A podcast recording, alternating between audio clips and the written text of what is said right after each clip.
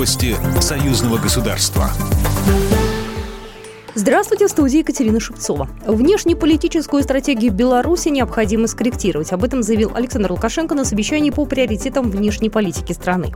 Оно прошло очно в присутствии руководителей белорусских загранучреждений.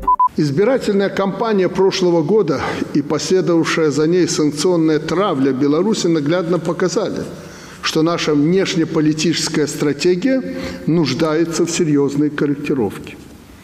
Мы должны четко понимать, что происходит вокруг нас, каково наше место в этой стремительно меняющейся системе координат, насколько мы способны быстро и профессионально адаптироваться, отвечая на современные вызовы и угрозы такой ситуации достойный ответ могут дать только профессиональные и преданные своему делу и стране кадры, убежден Александр Лукашенко. Также президент потребовал активнее использовать механизмы международных организаций для защиты белорусских предприятий.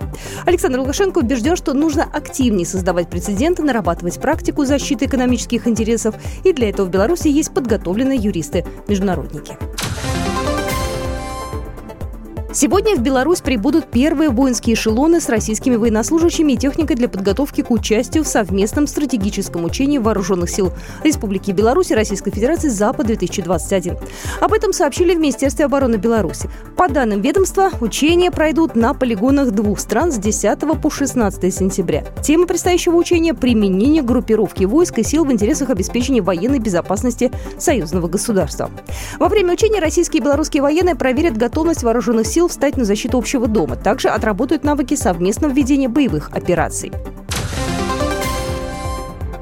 Гродненский и Питерский музеи обменялись выставками. Продолжается культурный обмен между регионами России и Беларуси. Выставка «Следуй за солнцем. Солярная символика в жизни белорусов» из Гродненского государственного музея истории и религии открылась 15 июля в Государственном музее истории и религии Санкт-Петербурга. Одновременно в Гродно открывается выставка «Африка. Африка» из собрания Санкт-Петербургского музея. На выставке представлено более 170 лучших экспонатов из коллекции Гродненского музея истории и религии. Продлится выставка до 13 октября.